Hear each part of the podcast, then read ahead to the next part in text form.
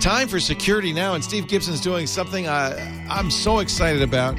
Have you seen all the different cloud storage solutions? There's Sugar Sync and Dropbox. There's Carbonite. There's there's Jungle Disk. It goes on and on. He's taken a goodly number of them, looks at the security uh, ramifications of each, the price, and more, and he's got his uh, review of something like a dozen cloud storage services coming up in just a little bit. Security Now is next.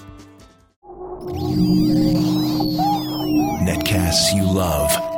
From people you trust. This is Twit.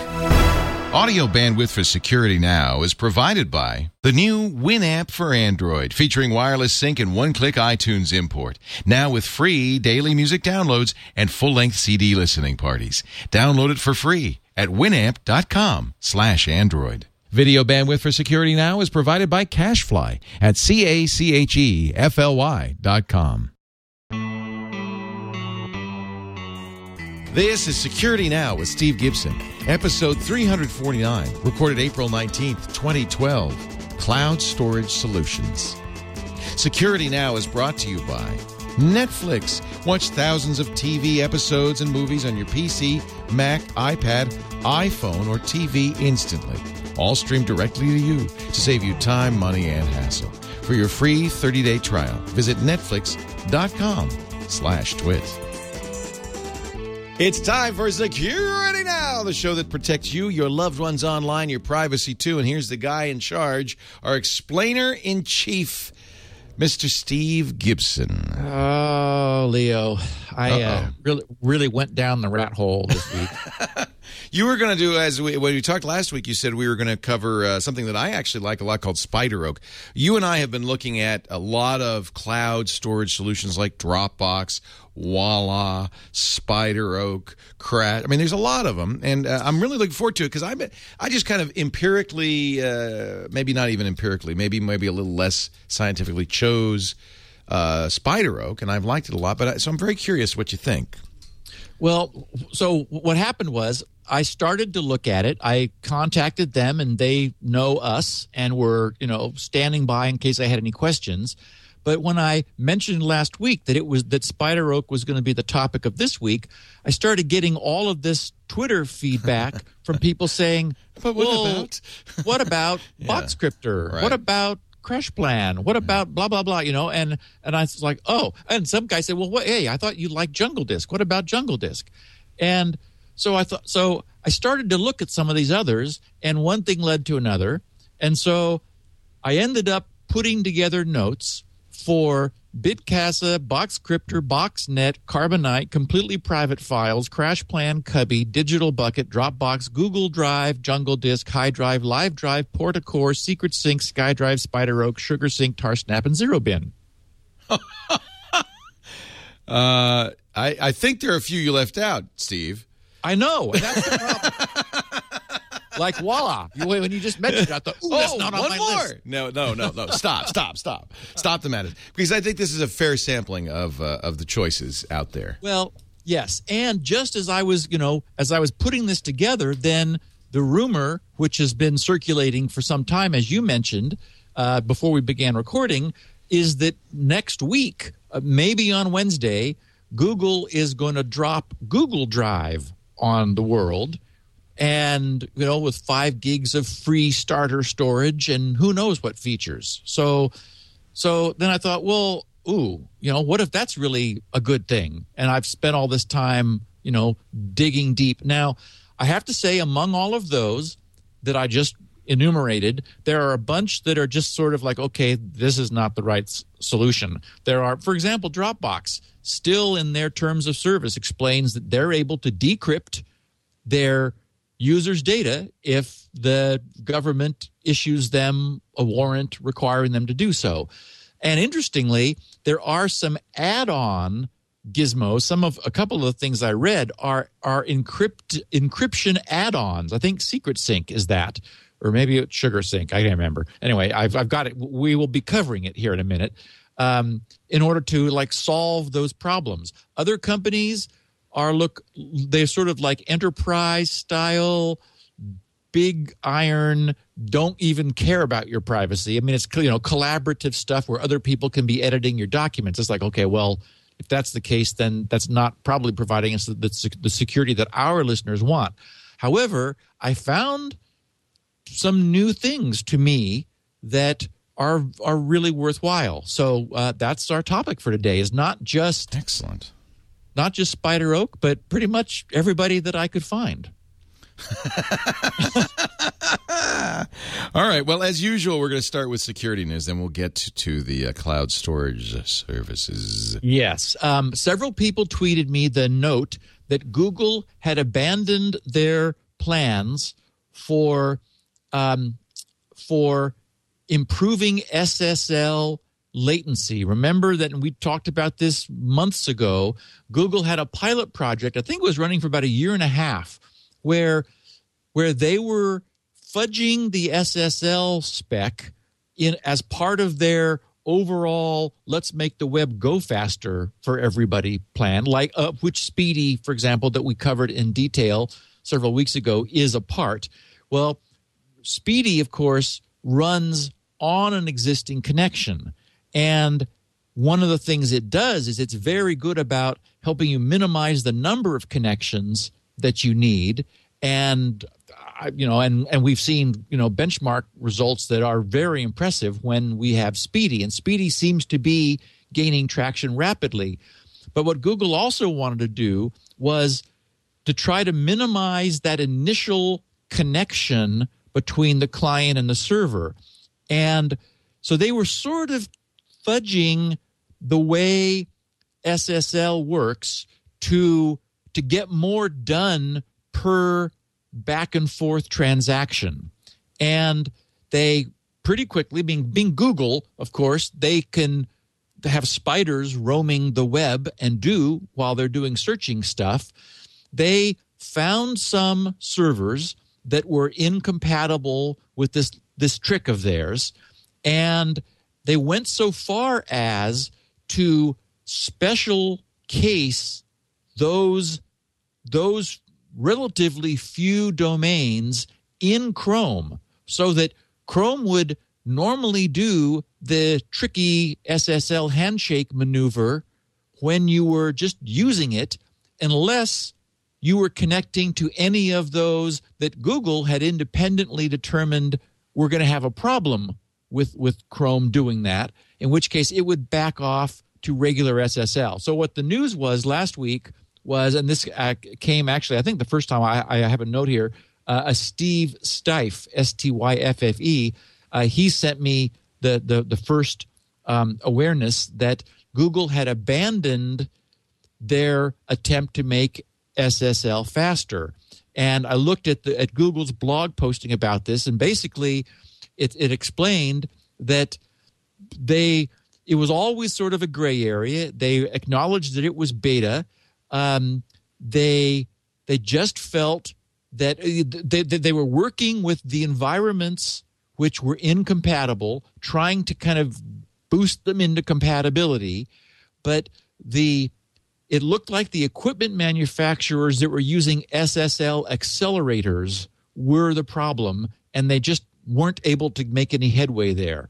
Uh, SSL accelerators are, for example, appliances with like crypto hardware to do the SSL public key stuff, which we know is time consuming, in hardware to accelerate that handshake. And just because they, they're they're locked down in hardware, Google was, was never able to make any progress in getting that fixed. So they decided rather than sort of having what they even they admitted was a flaky solution of Chrome needing to know who it who it was going to have a failed handshake with uh, preemptively, which just is not very practical because you know new companies are going to be setting up SSL accelerators and and Chrome won't know about it and things won't work for them. So that's that that's not good. So they canceled that.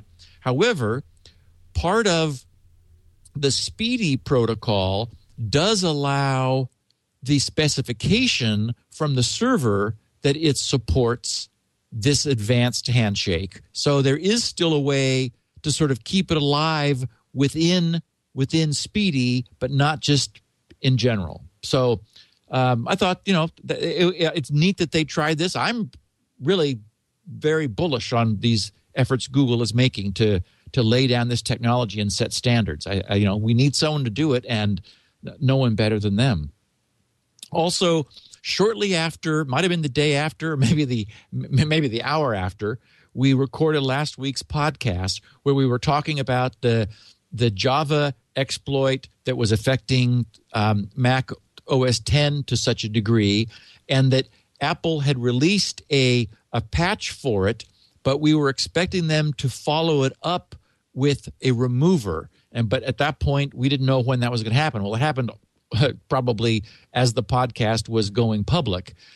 What's really interesting is what more Apple did. Um, I tweeted the fact that people, uh, I tweeted to my uh, Twitter followers that they, if Mac users should check for updates again because Apple had just issued a, a second one to to to work with this, and Apple's uh, from their own page said this Java security update removes the most common variants of the flashback malware. So it so in, in in addition to fixing the Java exploit, it's a remover. This update also configures the Java Web plugin to disable the automatic execution of Java applets, which is to say they are disabling the Java plugin as part of this. Um, users may re enable automatic execution of Java applets using the Java Preferences application. If the Java Web plugin detects that no applets have been run for an extended period of time, they don't tell us how long that is, it will again disable Java applets. So, so wow, that's probably good, it, right? It's oh, it's fantastic. Yeah. But it's also huge news. I mean, this is Apple saying. I mean, we already know they're moving away from Java. They're not going to be bundling it with uh, w- with future um, versions of the OS. So you know, and their testing, that's probably been working out well for them. So they've gone, the, I mean, really another big step of, first of all, disabling it by default. And even if you turn it back on in order to use some Java something on the net, if you're not a frequent user of it, it will shut itself down again. So that's the So- key is that if you do get somewhere where you need Java, you have a kind of a check mark or a box that says, yeah, yeah, turn it back on. I presume that that's how they'll do it. Right. It'll say, you know, you need Java installed in order to Right. use this. And you go, oh, I've got it here somewhere. And then you go turn it on. Yeah, yeah, yeah. But if you leave it on, then it'll shut itself off again. Yeah. So, uh, which is just great. I, uh, I mean, I'm, I have to say, I'm a little sorry for it because I'm, I mean, I can really see the benefit of Java. I mean, look at Well- th- this fa- fantastic, you know, uh, network uh, um, analyzing tool that we Netalyzr, uh, yeah. talked about for, for buffer bloat. And That's- one of the most popular games out there right now, Minecraft, is Java. So there are people, still quite a few, millions for Minecraft alone, who use Java. Yeah, and and I mean, it's caught my attention the fact that you can do that kind of network work in Java and you get platform independence. Uh, means like, ooh, boy, I you know that might be something I'd like to learn for for offering who knows what. Like I need any other projects, but anyway, uh, so I was just you know a tip of the hat to Apple. I'm I'm impressed because unfortunately, nice as it is to have it, I mean, what what- you'd really like is on demand. You'd like to go to a website that needs it.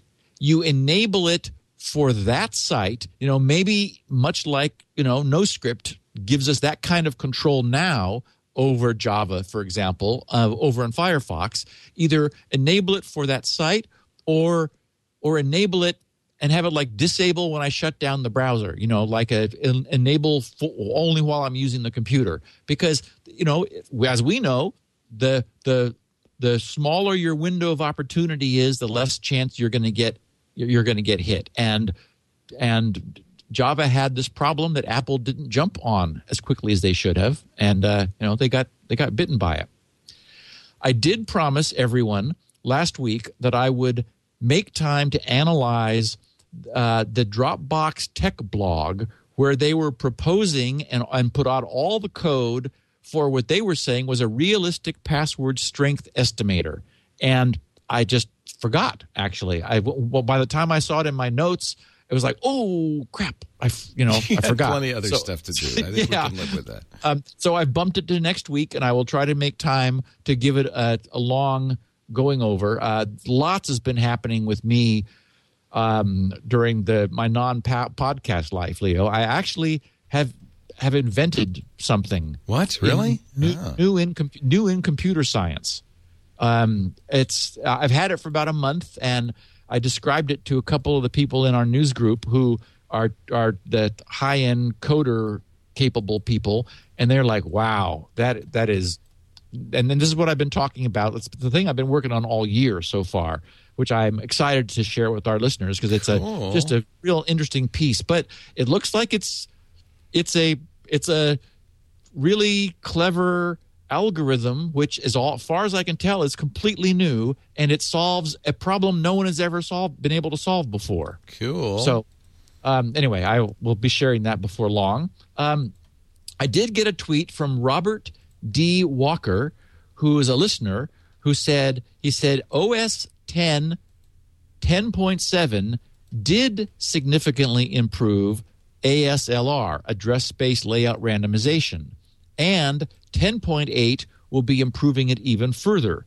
You misstated that on Security Now. So I said, whoops, and, and went to look, and sure enough, you know, because I had said that that um, Apple had added ASLR, address space layout randomization, a long time ago, promised to fix it, but hadn't. And, you know, that was tr- correct, except that I didn't realize it did get fixed just recently in, in point seven. And apparently it's, uh, so says Wikipedia, it's even going to get better in point eight. So I did want to, I wanted to correct that. Um, and uh, oh, Simon Zerafa, who tweets often and is a listener and a participant in the um, news group, uh, informed me of an interesting site, isjavaexploitable.com, which is uh, a nice way to go and see whether your Java, which we were just talking about relative to Apple, is current. So if you, I had to tell NoScript to let it run, and then the site said, "Oh yes, congratulations, you're using the latest oh, Java." that's good. That's good. Yeah. So it's a nice place. If anyone's worried, is javaexploitable.com. Uh, will tell you very quickly. Um, and he also tweeted, just I thought this was sort of fun, uh, things that we've said before, but he put it together. He said, if you didn't, this is Simon again, if you didn't go looking for it, don't install it. If you installed it, keep it updated. If you don't need it, uninstall it. Which, you know, good. is Very just simple. exactly Yep. exactly right. Um, oh, and um, I got one last tweet uh, from uh, Enco Bilbao in Australia. He said regarding iOS encryption, took your advice, upgraded to alphanumeric PIN. When changed, does it re-encrypt the file system? If so, it was very fast. And so I thought I'd just take this moment to explain that no, the it's your the file system is not encrypted using the pin, but rather the there is a pseudo random long key which is your file system encryption key and that is encrypted using your pin so that that allows you to so the only thing that is stored in non-volatile memory where it could be captured is the encrypted version of that key for your file system.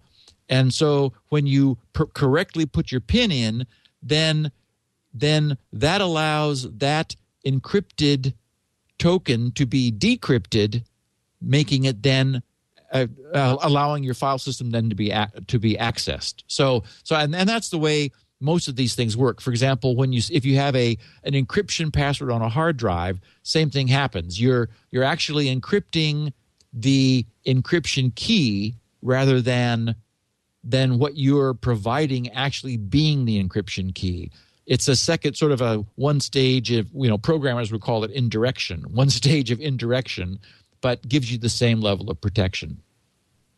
And uh, and lastly, I just had a, a, fun note that was shared reminding us that uh, SpinRite can be used on strange things.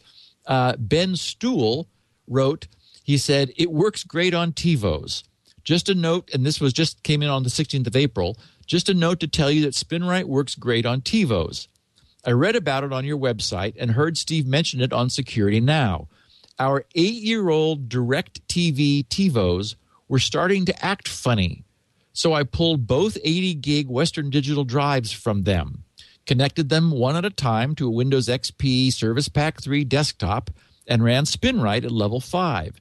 Interestingly, both drives reported no errors and finished in a little over four hours each. However, when I put them back into the TiVos, Prince, after blowing an embarrassing amount of dust out of uh, them, the TiVos are back to normal these are first generation direct TiVo, DirecTV TiVos, but we like them and do not want to pay the high premium to go to the new HD DirecTV TiVos that were recently released. SpinRite has let us keep our old friends going. Ben Stuhl, Dallas, Texas. So thanks very much, Ben. You can use it on anything.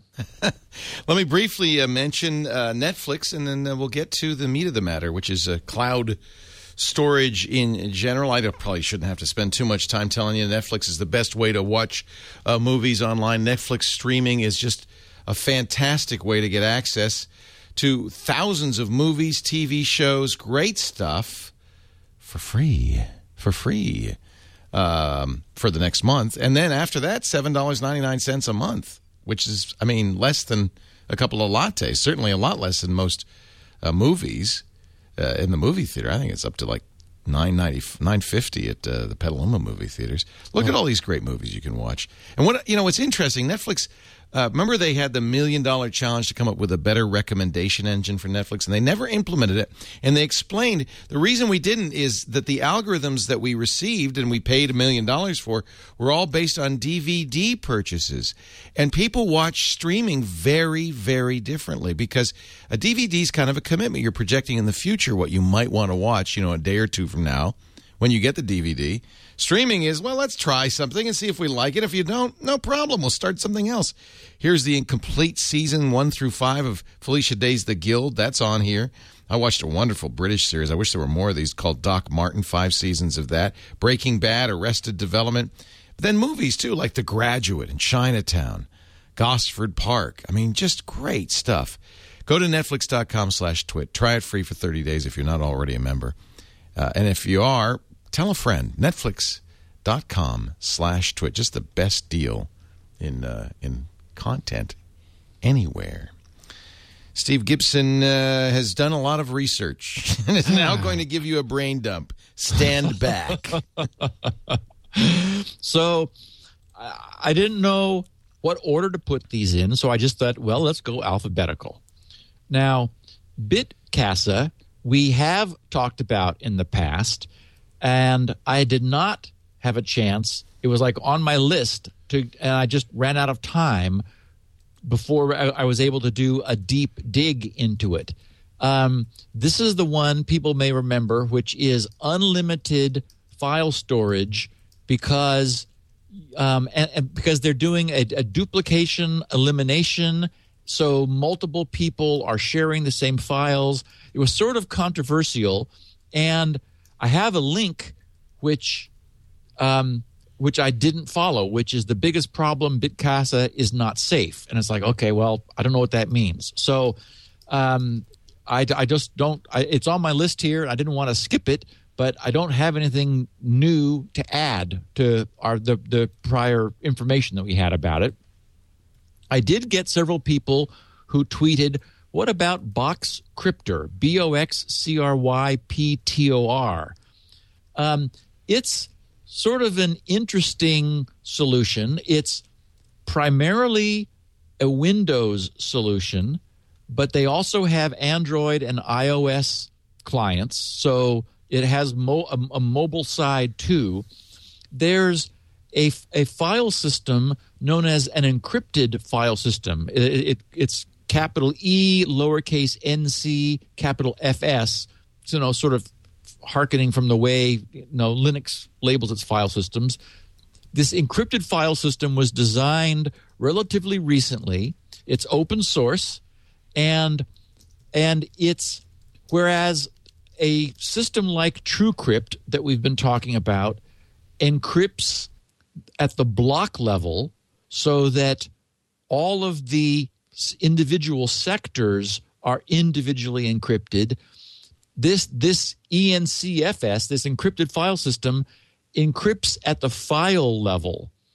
What that means is that that it's more friendly for a cloud-based solution than something that encrypted at the block level. In fact, I'm not it's not clear how you could do encryption of a file system at the block level and then remote it to the clouds. Um, in their pros and cons, um, they talk about that um, since they're not encrypting blocks, there is a little bit of metadata leakage. Metadata meaning the file organization stuff. For example, if somebody looked at your encrypted file system, they could see how many files you had because sort of like sort of like the directory tree itself could you know they could see the file names are encrypted but they're rounded up to the block size of the encryption which you know for example if it's 128 bits that's what 16 bytes. So they could sort of guess the file name lengths within you know with an accuracy within 16 bytes. So it's that sort of leakage. Um, they do support as i said primarily windows but uh, and mac and linux are able to mount Mac and Linux already support natively this, well, or as an add on, I should say, this encrypted file system, which allows you then to mount this Boxcryptor thing on your system. Um, they have a a license. Um, essentially, you if you're a Windows user, you download their their Gizmo, and you select the source directory, which will store the encrypted data and then you assign that a drive letter. So what you see is a drive letter in Windows which into which you can store anything you want. And when you put things in that drive, that sort of that that that pseudo drive, then it's actually performing on the fly encryption and storing and sort of dynamically creating a file system in the directory where you've told it to. And and this is friendly then with being with with being uploaded and shared. So um, uh, they have a, free version that so and, and this is sort of a problem I have with these guys is they sort of put some arbitrary limits on it. It's not clear why they did, but I guess they want to make some money from this. Um, there are other free solutions I think which are maybe superior. Um, so for free, you can get up to two gigs of storage and a single drive mapping for forty dollars, unlimited personal. Um, uh, I mean, um, um, un- unlimited storage and any number of drives.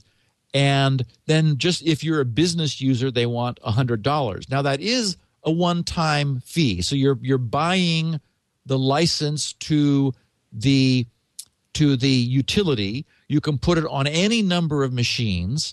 And if you then have some way of synchronizing folders, then this will provide the encryption side. So it's sort of an interesting solution. I, am not I'm not super gung ho on it. Um, there's an Android version. They want six dollars for unlimited personal use and nine dollars for unlimited business. And their their iOS version doesn't look very impressive at all actually. It's i think it was like you're limited to like three uploads or something then it locks. And so you have to do an in-app purchase to unlock it for, for about the same amount of money as for android. So you know it, it's an interesting solution. It's sort of like i'm not sure that it really i mean it's if you had some means of synchronizing folders, then adding this to that can give you um, strong encryption. As far as I know, it's you know the the encryption is based on a well-designed encrypted file system, and so it would qualify for Trust No One (TNO), uh, which will be you'll be hearing that acronym a, not, uh, a lot here in the next uh, 45 minutes or so, because many systems do explicitly support Trust No One, um, and many others don't. Um, also, when I was looking at this, there's a company called Box.net, um, or you know, and they and it's funny because their domain is Box.com, but Box.net is what they call themselves. They were as in- Box.net for a long time, and then they bought or were able to acquire Box.com. Ah, okay. so I, I still think of it as Box.net, but it, but Yeah. Box.com works. It's very confusing. I don't blame you for being confused. But they've been around. uh, They may be one of the oldest that's still around. Yes, um, and then they sort of look like it too. It's like, okay, well, I, I mean, it it felt to me like it like maybe they weren't up with the times. I couldn't see any clear support for mobile stuff. Um, you get um, for their free version, single user is a limit on file size of 25 megs and 5 gig of storage. And that's for so you get 5 gigs of storage but with a per file size limit of 25 megs. And that's kind of killing. That's a terrible limit. Isn't that random? Yeah. Yeah. It's like, what? Okay. But if you pay them $10 a month, then you can get 25 gigs and one gig per file. So that's certainly useful. And at twice that amount, $20 per month, you can get 50 gigs and one gig maximum file size. Except that, you know, as we'll see, th- those are uh, those are on the high side price wise. Yeah. For example, f- just just for for comparison, something that still is in the running is is Amazon's S3 service or Rackspace's service with Jungle Disk because they're 15 cents per gig per month. So that would be They also 50 charge for bandwidth, so you got to include well, that. Rackspace, do, Ra- Rackspace, Rackspace does doesn't. Jungle Right. Jungle Disk with uh, Amazon does. correct. So with Rackspace, there's no bandwidth charge. Oh, I didn't know that. That's good. Yeah. and so for example, that at 25 gig, these box.net and and this is again, we'll be talking about price because I know people are interested. Box.net is $10 a month, but Rackspace or Amazon for the actual 25 gig of storage are $3.75 Yeah. and that's one of the other things too. I you know everybody wants to put you in this plan and and i hate plans. It's like the whole cellular you know phone business where you know you buy this many minutes. Well okay but if i don't use that many then i'm I've you know i've overbought. One, one, one of the things that i really like about rackspace and amazon is you're paying you know 15 cents per gig rather than committing to some size of plan and then you you pay more than you're actually using unless you use right up to you know what that limit is. So anyway just something to keep in mind. And i will say that box.net does have a business plan which they ins- instead of these personal plans which gives you um 15 i i wrote 15 per month and a terabyte but that's less expensive than the That the can't be $20 right. Nobody gives you a terabyte. Nobody gives you a t- really. no, that's something something wrong with that. So, uh, anyway, if anyone's interested, check it out. Now, in my perusal, I did, uh, of course, run across one of our sponsors, Carbonite, and you know, Which does not position, I want to be clear up front, does not position itself as cloud storage. It's a backup solution. But you do get And- cloud storage. And well and, and as we'll see there are a nu- there are a number of sort of services that are becoming sort of generic. There's there's the idea of synchronizing multiple machines. And several of these services that we'll be talking about offer free synchronization where for example you can install this on as many things as you want and they'll keep them synchronized but that's different than storing in the cloud the idea being that you know they all share sort of a, they all share a folder on their own hard drive, and then this thing keeps them synchronized. And Dropbox, I guess, is is you know operates that way.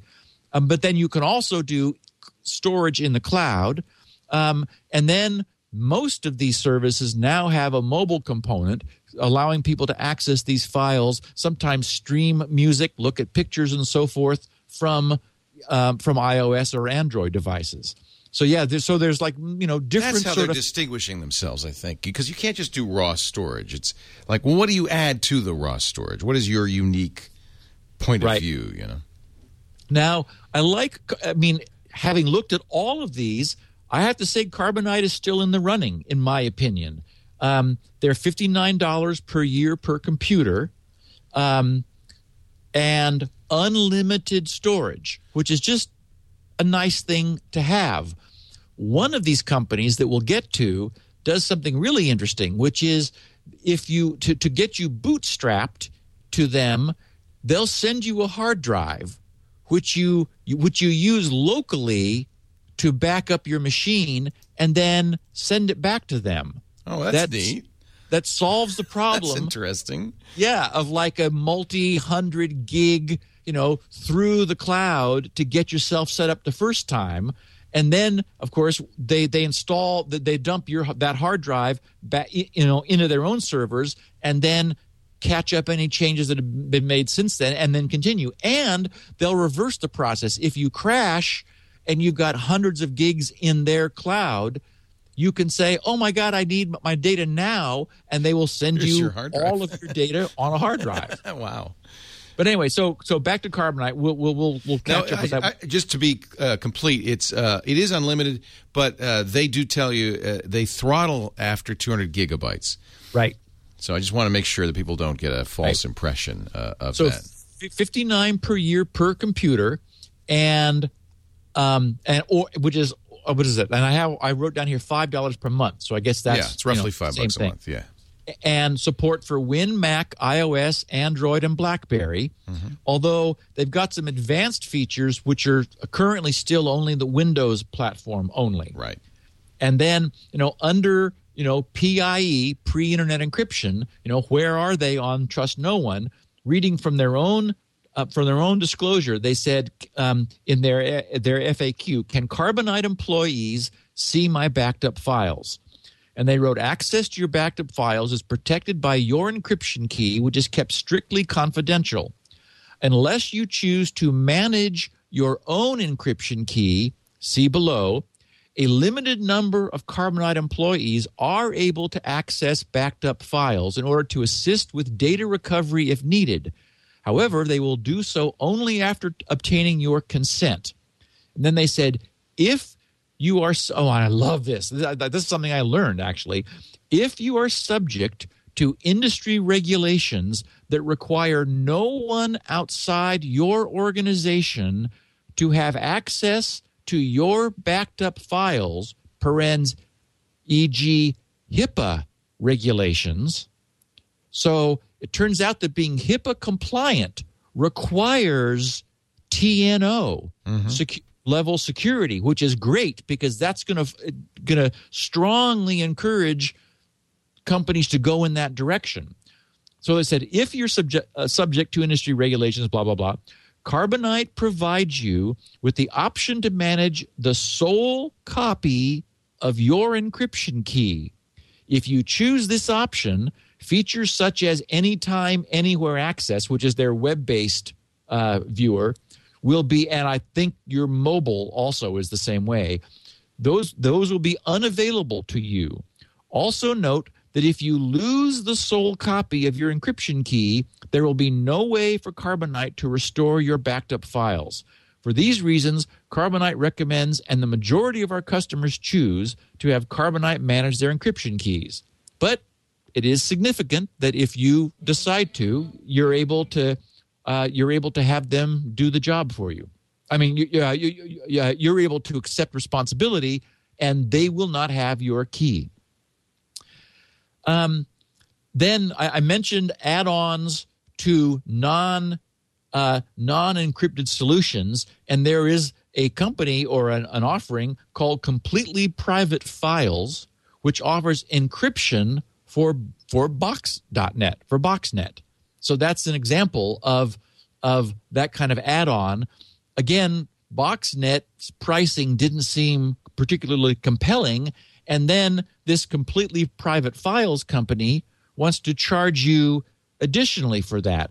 Zero dollars for up to five five megabyte file size uh, $30 per year for up to 15 megabyte files, $50 per year for up to 25 megabyte files, and $80 per year for up to 50 megabyte files. So they're charging you for the size of file that you can use them to encrypt to get stored on Boxnet. So, eh, I don't think they, they, they, they make it. Okay, Crash Plan is the company I was just mentioning that that uh and it's every time I say crash plan I think boy couldn't you have chosen a more optimistic name for your company? I mean I don't know. It's I mean that's catchy I guess and it's that's what it's for. Um it is uh multi-platform Windows Mac Linux and Solaris uh iOS and Android and Windows Phone mobile and the mobile apps are free. Some of these people do charge, as, as we saw before, a few dollars for the mobile version of their of their gizmo. And this is just at crashplan.com. And they say on their site, how is CrashPlan different from other online backup services? They say, unlike ordinary online backup, CrashPlan lets you back up to other destinations in addition to online. You can back up to your other computers, external hard drives, and to computers that belong to friends and family for free. If you want to back up online too, purchase a Crash Plan Plus subscription for home use. To back up your business data to the cloud, check out Crash Plan Pro or Cla- Crash Plan Pro E. So, um, pricing wise, uh, their their free plan gives you no storage, but you're able to use this multi platform set of clients again, Windows, Mac, Linux, Solaris, iOS, Android, mobile phone to, to do inter machine backups so that you're essentially using storage that you presumably on a different machine or and or a different location or friends and family have to do your backup so they're not offering any cloud storage, but they're offering for no money the the technology for syncing all this stuff together. Their Crash Plan Plus is 250 per month, which is for, for, for 10 gig, but then they have a one one year, two year, three year, four year commitment discounting you all the way down to a dollar and a half per month if you commit to four years uh, for and you're able to then back up 10 gigs and and a single computer um, uh, for that price. Then the the crash plan unlimited uh, is um, a limited amount of storage for five dollars per month, which runs down if you make a four year commitment down to three dollars per month. Now that's getting to be pretty good. Think about that: three dollars a month well, of course, you got to commit to four years. So, you know, $5 a month, one computer unlimited. Then they have family unlimited, which is two to 10 computers at $12 per month. So this is scaling pretty nicely. $12 a month. And if you if you commit to four years, it's half that, $6 a month. Unlimited amount of storage, two to 10 computers. And then this is the company that I mentioned that has what they call seeded backup. They ship a drive, and for the one time fee of $125, so it's not cheap, but it is the idea is you could it will back up your entire machine. You use their client to back up your entire machine to this drive which you then return to them. They dump into their cloud and and solve and and that that short circuits or as they call it seeds their backup so that you're not spending Lord knows how long transferring how many hundreds of gigs up to their cloud. And for the same price, they'll reverse the process if you need to get your data back. Um, and, and was, I thought it was sort of funny because they changed the the security encryption strength depending upon uh, whether you're free or not. The free plan uses 128 bit blowfish, and the all the other plans are 448 bit blowfish, which is great security. We know that Bruce Schneier designed it, and it's got a slow key schedule setup, which is good for security because it makes it much more difficult to try to brute force it. Um, and they do offer full, although optional, TNO level security. So you you can set it up with what they call a private password, which is used to decrypt the encrypted encryption key, and with all the standard caveats. If you lose that, they can't help you. But uh, so this is this is uh, some interesting packages that may fit people because at a reasonable price, um, it's you know widely cross-platform, two to ten computers, unlimited storage for as little as six dollars a month, covering all of that. If you do, if you go with them for four years, and uh, I have again, I have no uh, experience with it. This is just you know pulling all the data together and drilling down to figure out how they work. Um, next up is something that looks like a sort of a Dropbox clone um, called Cubby, C U B B Y, as in you know a cupboard. Um, they they support Windows. They have a Mac desktop app, Android and iOS, and there's they distinguish themselves from Dropbox because whereas Dropbox has like the drop the Dropbox folder that you get on your machine when you install the Dropbox client, these guys allow you to share any of the folders that you already have on your machine by dragging and dropping those folders onto their app. And then that folder becomes shared with this cubby. Um, so it's uh, th- so th- th- this allows um, computer or cross computer sharing, um, unlimited peer to peer cross computer syncing of the shared folders. Um, they say that it keeps unlimited versions of friend shared files. So I guess, as I understand it, if you share files with friends, and, and there's a means to do that, and they and they alter the files, then this is keeping uh, versions of those.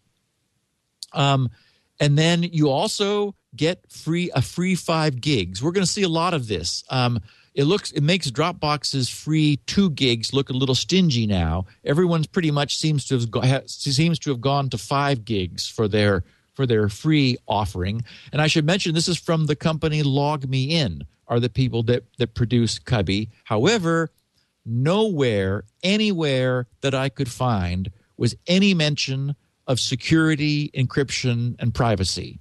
That is that's just is missing from their site. It's all very nice and polished looking, but they don't tell us anywhere about what they're doing for us from a security standpoint. So it's like, oh, okay. And until I knew that, of course, if that was a, a concern for people, uh, and I love the idea that HIPAA um, uh, regulations require this. Um, so you know maybe they'll be addressing that in the future. Um, uh, I ran across something called Digital Bucket, which I didn't spend much time at. Uh, there's no trust no one option. Uh, they use Amazon S3 cloud storage as their backend cloud provider, um, and they're expensive. An individual plan is $99 per year for 50 gig. Their professional plan is $30 per month for 100 gig plus three sub accounts and their small business plan is $125 a month. That's a lot of money for 500 gig and 10 sub accounts. So it's like, okay, well, it, I was following some links and thought, well, what's Digital Bucket? And it's like, well, it doesn't sound like it's for us. Dropbox. It's a terrible name, too. I know. I thought exactly the same thing. Spell it carefully. so, uh, pr- proceeding alphabetically after Digital Bucket, we come to Dropbox. Uh, we know that they're free. They give you two gigs, which as I mentioned, seems a little stingy these days. Uh, Ten dollars a month or hundred dollars per year, and we'll see that many people we're going to encounter offer you essentially two free months if you sign up for a year. Is what everyone seems to be doing. Probably cloning off of Dropbox's policy. And they do, and uh, Phil, you know, if you, uh, you you get a link that you can ask others to uh, to use, and then you get extra storage. So, uh, it's oh a boy, strong social networking on very viral. Yeah. Oh yeah. boy, yeah. I had to like I had to keep clicking through all that. It's like Uh-huh. yes, yes, I know. It's like you're you're three clicks away from an extra 250 megs. It's like oh, okay, I find that you know, very annoying. I do too. It's like okay, I'll I'll you know if it's good, I'll recommend it. Not, but I'm not doing it because you know I Right. I need an extra quarter gig. so uh, so for ten dollars a month or hundred dollars a year, you get fifty gigs in the cloud. At or for twice that, you get twice that much amount, twice that much storage. And it's interesting because, for example, twenty dollars a month is uh, uh, if you stored all if you filled up 100 gigs at $20 a month then if we compare that to Rackspace or Amazon that same 100 gigs only costs you 15 per month and that's only if you use it all. Again it's like you know i'm i'm the idea of signing up for such a huge amount of storage and having to pay a fixed amount of money sort of rubs me the wrong way relative to Amazon or Rackspace, where you're really only ever paying for what you use. You know, I get a little. I'm an S3 user. I'm still using Jungle Disk with Amazon, and you know, I get a little ping in the email every month saying, "Oh, we just charged you three dollars and fifteen cents." It's like, okay, I you know, I, I like that because I have a ton of stuff up there, all pre-internet encryption from from um, Jungle Disk that we'll get to here in a minute. And so, also from Dropbox under security, under their compliance with laws and law enforcement section, they said, as set forth in our privacy policy and in compliance with United States law, Dropbox cooperates mm-hmm. with United States law enforcement when it receives valid legal process, which may require Dropbox to provide the contents of your private Dropbox. In these cases, Dropbox will remove Dropbox's encryption from the files before providing them to law enforcement.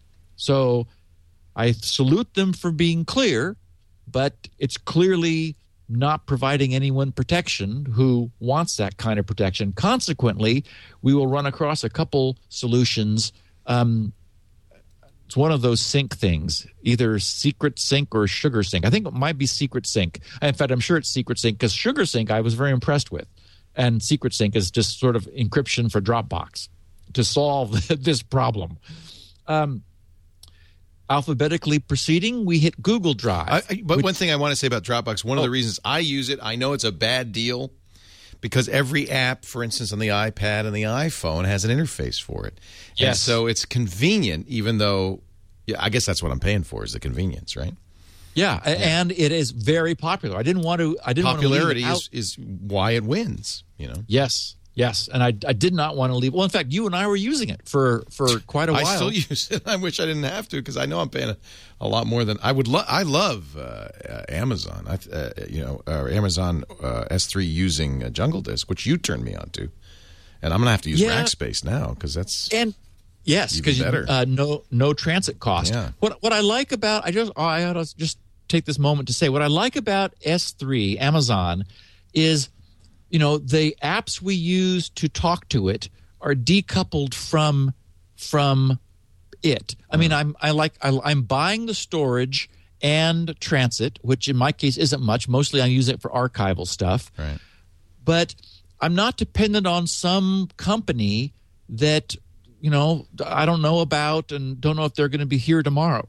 Essentially, I don't know. It, it seems more granular to me. I like that I'm only paying for what I'm using. Right. And for example, there are many S3 front ends. There's a beautiful front end for Firefox that I really like, where I can just open this. You know, it, it runs in the browser. I open my Firefox um, and I'm looking at this really nice S3 Explorer app, you know, add-on for Firefox. So I just I like the idea that I'm not, you know, I'm not being insulated from my from my files by you know sort of an all encompassing you know big brother don't worry we'll we'll take care of you sort of thing. So and so google drive uh, we don't know what it's going to be.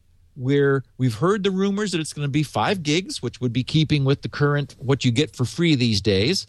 Um, drive.google.com now resolves but doesn't have anything on it yet and uh, the rumors are that we'll see an announcement next week so we'll see, you know, what they're going to offer and and and what it'll be. Uh, I'll update obviously everybody with that news when we know. And again, it was a tweet that reminded me about Jungle Disk, the, the, the thing that I use. Um, w- good multi-platform support: Windows, Mac, Linux, iOS, and USB. And, and Leo, do you know? Did were they purchased by Rackspace? Who? Jungle Disk. Uh, oh yeah, that's why. They, yes, that's the whole point. They got that's what I bought by Rackspace, and uh, Yep. they continue to offer their S3, but obviously Rackspace gets gives you a better deal, and it's otherwise the same, I would guess. Yeah, well, they, they they've they've moved forward. I thought it, when they bought them, I was a little nervous to be honest. I thought, oh yes, yes. Now, and back in the day when we first encountered Jungle Disk, I purchased the lifetime something or other for twenty dollars, and they're still honoring that. They do have something else.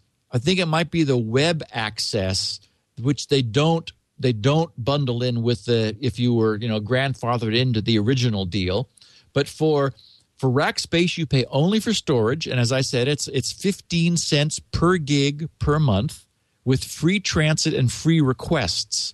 I say that because Amazon actually charges you by request. Um, it's not much, but it's not nothing. Um, so so Amazon is the same storage price, but there is a transit fee for moving data back and forth. I think it might be 15 cents per gig and 15 cents per request. So, you know, if you were so it's really not meant to be a CDN. Amazon has other other offerings that are much more, you know, content delivery network oriented. Um, for me, I just I like it because Jungle Disk, we absolutely know is pre-internet encryption. You put the password in, it Jungle Disk en- encrypts it locally, and it goes nowhere else. And their USB version is cross-platform. That is, you it's all it's Win, Mac, and Linux all bundled into a single thing, which you then you know that you can put it on a USB drive and you stick it in whatever computer you're at, no matter who made it, essentially, Windows, Mac, or Linux, and Jungle Disk figures that out and runs, which is is neat.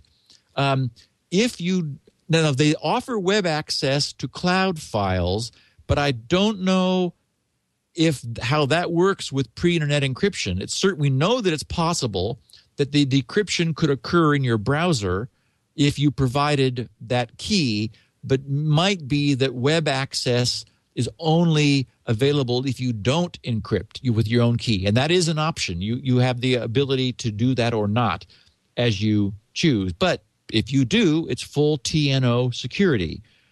Um, and let's see uh, oh they also offer public sharing of specific files. So so of the stuff that you've got stored up there in your jungle drive you can get you can get a web url um, and and set a date of expiration which you can then share with other people. So it's like you know you can email the, this this url to someone and say hey i just you know here's a file i want you to grab. Go get it at this link.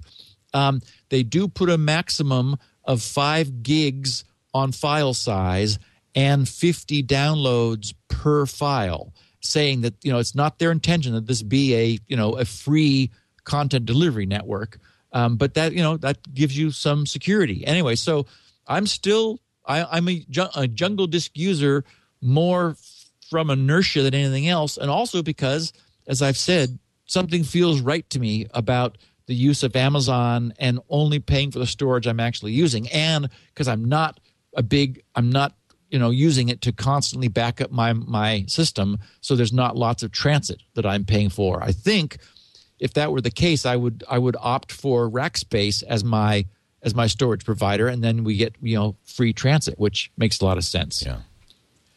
I ran across HiDrive, which is uh, by from a company called Strato, and they're not uh, U.S. based. I I remember I didn't write down where they were, but I noted because prices weren't coming up in dollars that I had to convert to dollars. Um, nothing really jumped out about them for me. Uh, their their iOS, Android, and Win Mobile Seven for their mobile side. Uh, five gig for free, as many people are now doing. Thirteen dollars for three months, which seemed odd. They call it a three month commitment, and that get that buy that gets you hundred gig, or thirty nine dollars for three month gets you five hundred gig. And on the security side, I'm not impressed. They they mention probably because they're European ISO 27001 certification. That is, they're compliant with that, but who knows what that means? That that didn't, you know, I even only somebody went, in Germany knows what that means. Yeah, yeah I looked it up, and and it's like a long Wikipedia page of gobbledygook, and it's like, okay, well, you know, I don't think anyone's going to be jumping on these guys anyway. so, Livedrive, uh, good multi-platform support: Windows, Mac, iOS, and Android.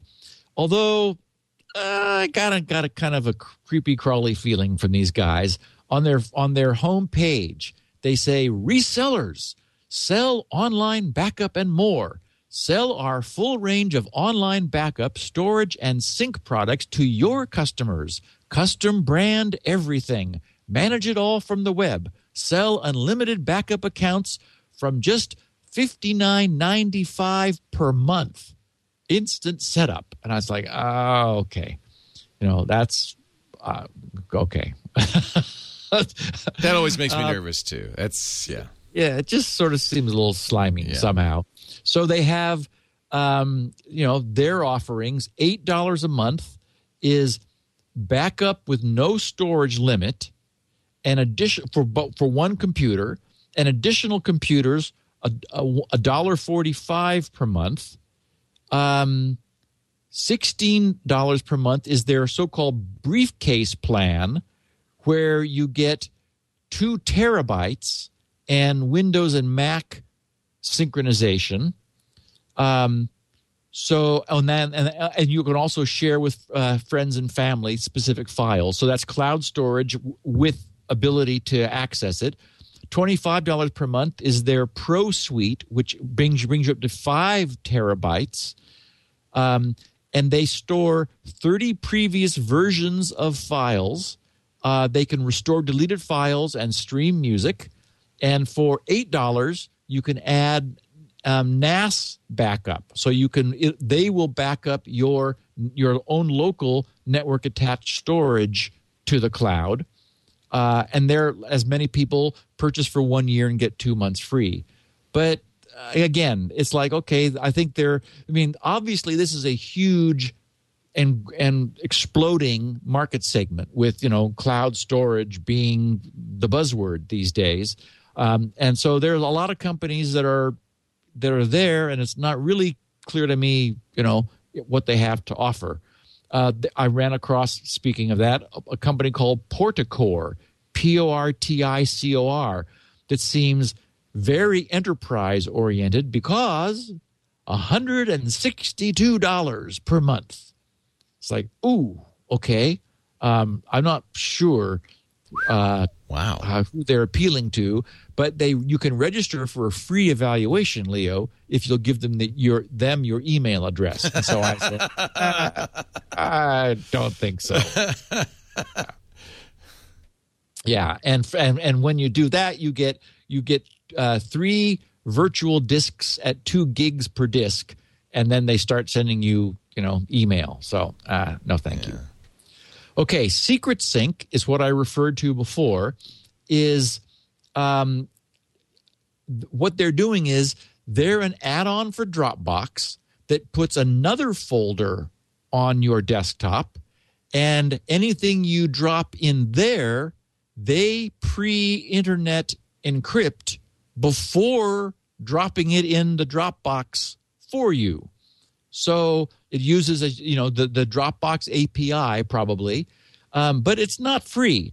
Uh, you get up to two gigs of encryption in the that encrypted folder for free, but it's forty dollars per year to expand that to twenty gigs of encryption, or sixty dollars per year for a terabyte. So, um, so of course that's their own metering of the encryption. Then you have to pay Dropbox's fees for the actual storage. So it's like, okay, well, That's they're why there. I rejected that one. I didn't want to pay twice. exactly. Yeah. Um, and I, of course, and going alphabetically, we've got Microsoft SkyDrive, which you know, eh, uh, it doesn't seem to have any strong Mac support. not not surprisingly, um, although uh, there is an SK uh, an SDK available uh, for apps, although only apparently running Windows, iOS, and Android.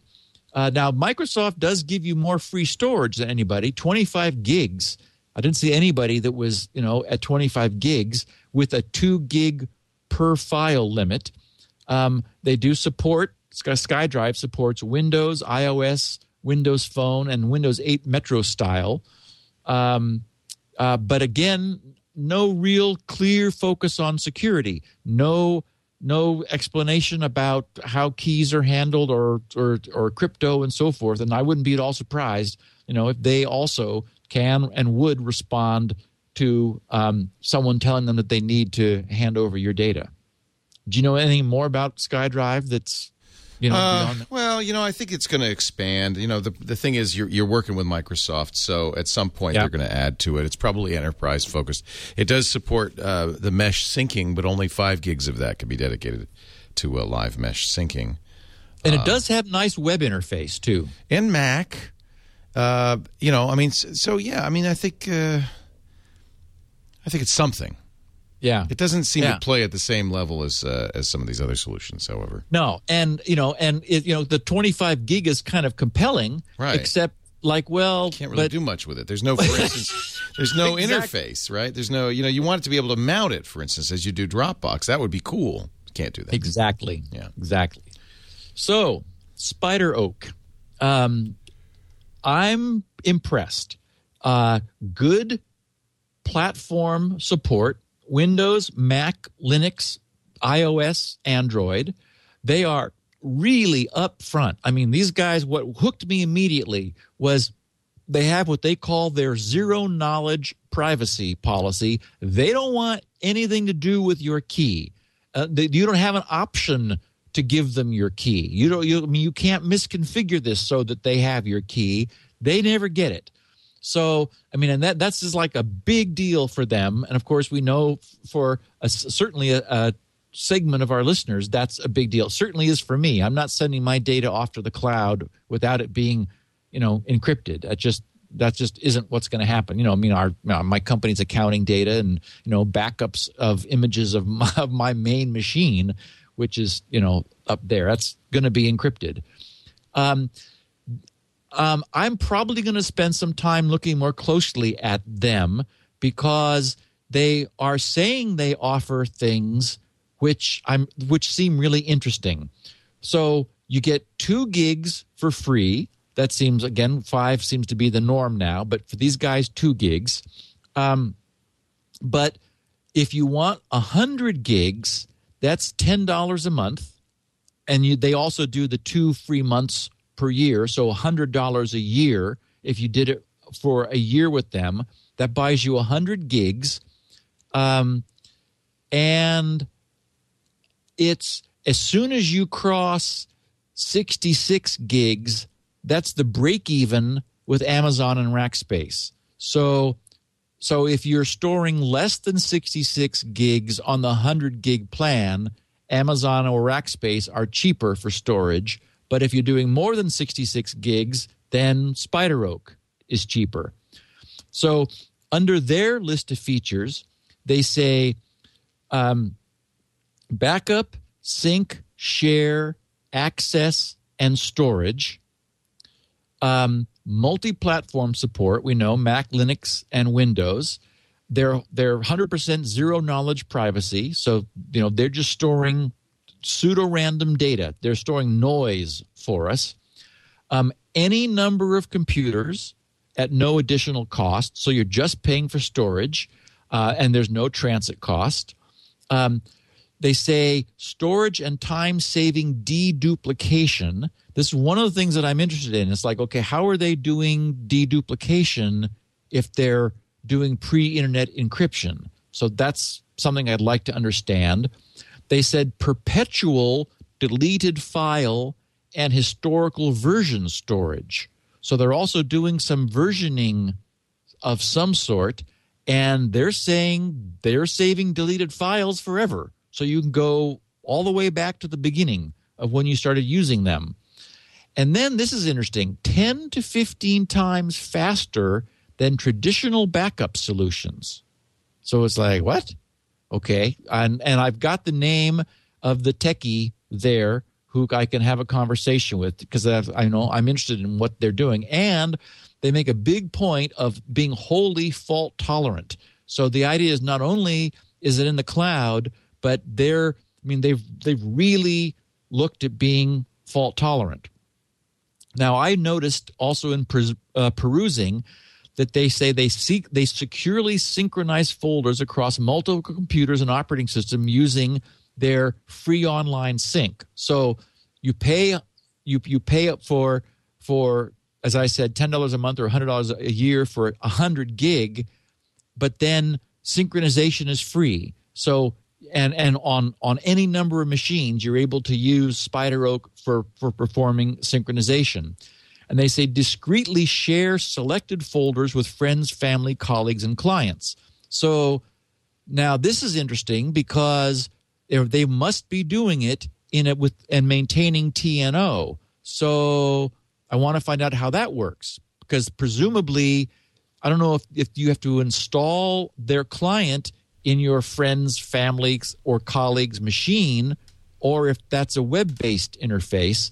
And I think it's web based because they have something called share rooms where you can share folders instantly um, over the web in share rooms. And then you can also subscribe to an RSS feed to be notified of modifications in there. Um, and under efficient, excuse me, efficient versioning, they said SpiderOak keeps historical versions of every file.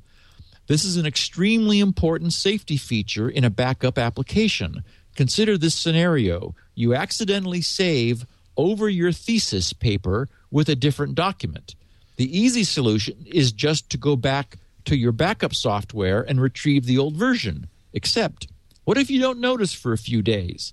If your backup software doesn't keep historical versions, it will save the new wrong version of your thesis into your next backup, making recovery impossible. SpiderOak's historical versions are space efficient. Even though your historical versions are encrypted and only stored on the server, SpiderOak detects the similarity between those historical versions and your new versions, only saving the parts that actually changed. Now, somebody tweeted something that's kind of ringing a bell here. There was some mention of not wanting to store data redundantly on your own machine. Ah, so, yes. so maybe, yes. What, what? So maybe what they're doing is they're creating an archive ah. region on your hard disk. They're seeing the differences and maintaining that, and then encrypting and only sending, for example, the the deltas after encryption up to them, so that there's a way to piece this all back together. I mean that that as as I'm reading this, that the thing that I remembered someone saying is they didn't like the idea of like this blob of space being taken up on their hard disk. Hard disk that may be what SpiderOak is doing. Um, I should mention though, and actually this came from another tweet they apparently they've got work to do over on iOS because their iTunes store reviews for the iOS client are like like horrifying. Really, really, huh. it's one star, and people just shuddering at how bad it is. Yeah. and you have to like remove it and then reinstall it, and then it kind of works. And I, I, I just think that they, you know they, I don't know what the, uh, I'm sure they'll explain to me uh, if I pursue this, you know what what's happening over there. But that's not the client apparently. People are trying to use it to read PDFs, and it's doing horrible things to them. So I think I am looking at the SpiderOak uh, interface, and it says uh, here there's a checkbox that says keep my own copy of all archived data blocks. So you don't. Ah, looks like you don't have to. Okay. Enabling Good. this option will cause SpiderOak to send a copy of all new encrypted data blocks to the location you've chosen. SpiderOak will then check this location first when restoring data. This can increase the speed of large restores. Or maybe this is just. I don't know if this is ver- where the versioning again. Maybe not. Maybe this is just uh, for bandwidth limited folk. It has, I mean, a slew of features. I mean, it, this thing is amazing. um, so I'm, I'm, I'm, I've been using it for some time. I haven't had to restore from it at all. But uh, I'll be so you're going to follow. You're going to do some more conversations yes. with them. Yeah, because yeah, because of all the of, of all the offerings, um, I, I, feel the same way. This is one that, that like survived this right. this whole whole process of looking closely uh, into the corners. Um, and we're down to three left. Actually, really only one because the other two don't don't qualify. Um, in fact, I'll do them first. I'll uh, go to go to Z ZeroBin. I, I ran across it. Somebody mentioned it. I figured out what it was. It's an encrypted paste bin. Huh. So we're familiar with Pastebin, uh, which you know is sort of just random, random catch-all. Anybody can put stuff up there. Of course, the the the malware script kiddie kind of folks and hackers use it as a as a rallying point essentially but everything normally is in the clear and ZeroBin is browser that is to say client side encrypted paste bin. So you could you could upload a file with a protecting it with a password and then send that get that password to someone else somehow. Presume i was going to say email but you want to do it over a secure channel somehow. Um, and then they're able to to to get and decrypt it, to download it into their browser and then decrypt it. So it's sort of a means of of hair of having you know net shared files uh, which are cryptographically secure because they use AES 256 encryption in the browser. So if in case that was useful to anyone, I just wanted to to note that it exists called ZeroBin. Um, then the other one that sort of didn't I didn't spend much time on is Tarsnap. I'd run across it before. I like the name. Tarsnap. yeah. Uh, no Windows support except through Cygwin, which you know is the is the library for sort of limping along with with Linux or Unix support under Windows. They do support BSD Unix, uh, Linux, uh, OS 10, and Solaris. Um, but they and they provide storage at twice the price of Amazon for storage and transit. So I'm not sure what they have to say for themselves, uh, but that's as far as I went with those guys. The last one is a company called Sugar SugarSync, and boy, they've got the widest platform mm-hmm. support I've seen. Um, Win, Mac, iOS, BlackBerry. You know, you don't, don't see BlackBerry except what was it? I think Dropbox offered BlackBerry also. So that's uncommon. Android, Symbian, Kindle Fire, um, a web interface, and an Outlook plugin that gives you access. They have a comparison chart with comparing themselves to lots of other people. Of course, it's their comparison chart. So every one of the the things that they compare against has a you know a green dot on them, and various of the other guys are missing dots in various places. Um, and it's until you get up to the really big storage, it's not even compatible with Amazon or Rackspace. Um, you get five gigs free, as most people do. Um, 30 gigs at um, $5 per month or $50 per year. So that's also the, the two free months deal. 60 gigs for $10 a month, 100 gigs for $15 a month, 250 gigs for $25 a month, or 250 a year, for example, uh, 500 gigs at $40 per month.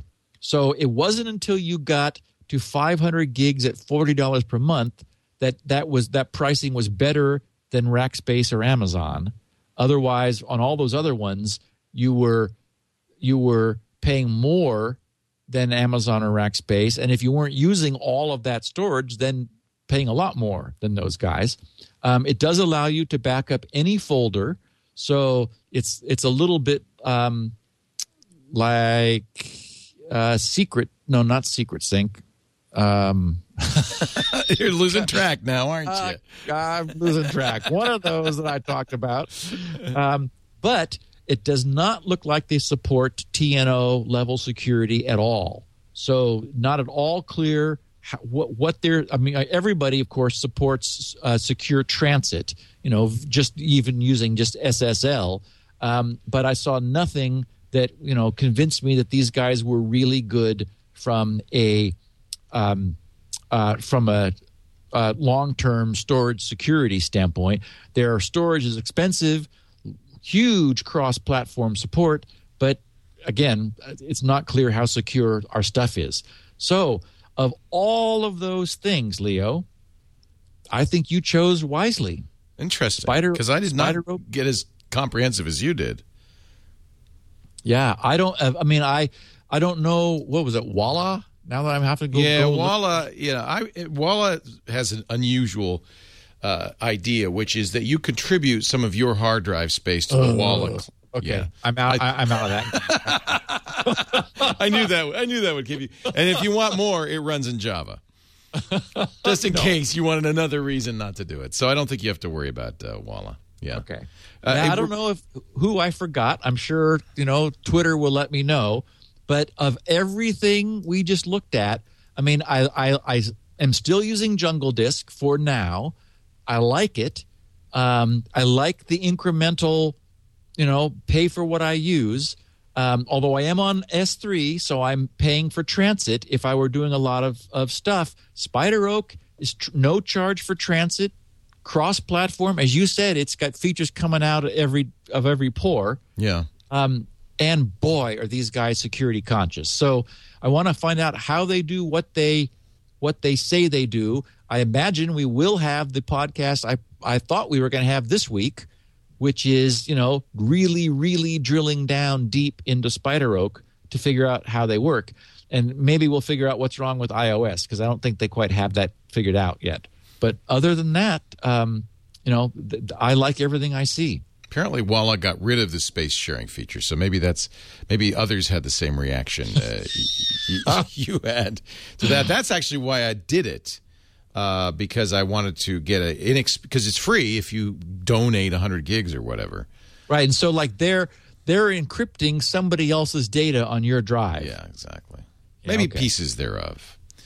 Pieces thereof. Uh, There are there are some interesting ways using state of the art block level error correction where you could you, you can sort of spread your data out among some it's almost like a raid where you spread your data out among some number of nodes right. Exactly. and you don't need every one of those nodes to be alive. I believe that's what they're doing. Exactly. Reas- reassemble and, and essentially do ECC on, on the data to to to uh, alg- algorithmically work around what's missing. Right. That- I should say that's what they were doing because they don't do it anymore, according to the chat room, anyway.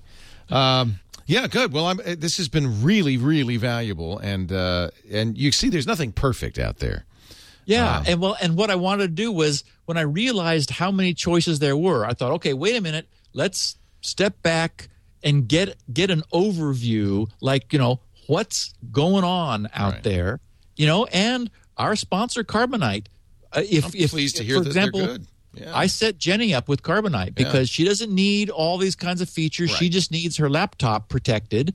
And, you know, and that's a good price for unlimited storage of laptop, you know, of, of, of a single machine. It makes I think lots of sense. There is a, um, a Wikipedia article called Comparison of File Hosting Services that has a very large chart with check boxes and things that might might make it a, a quick way to kind of get a survey of um, features in many, many, many, many more. I don't know how many they're doing. Oh, I'm glad somebody else did that. Yeah, Oh, yeah.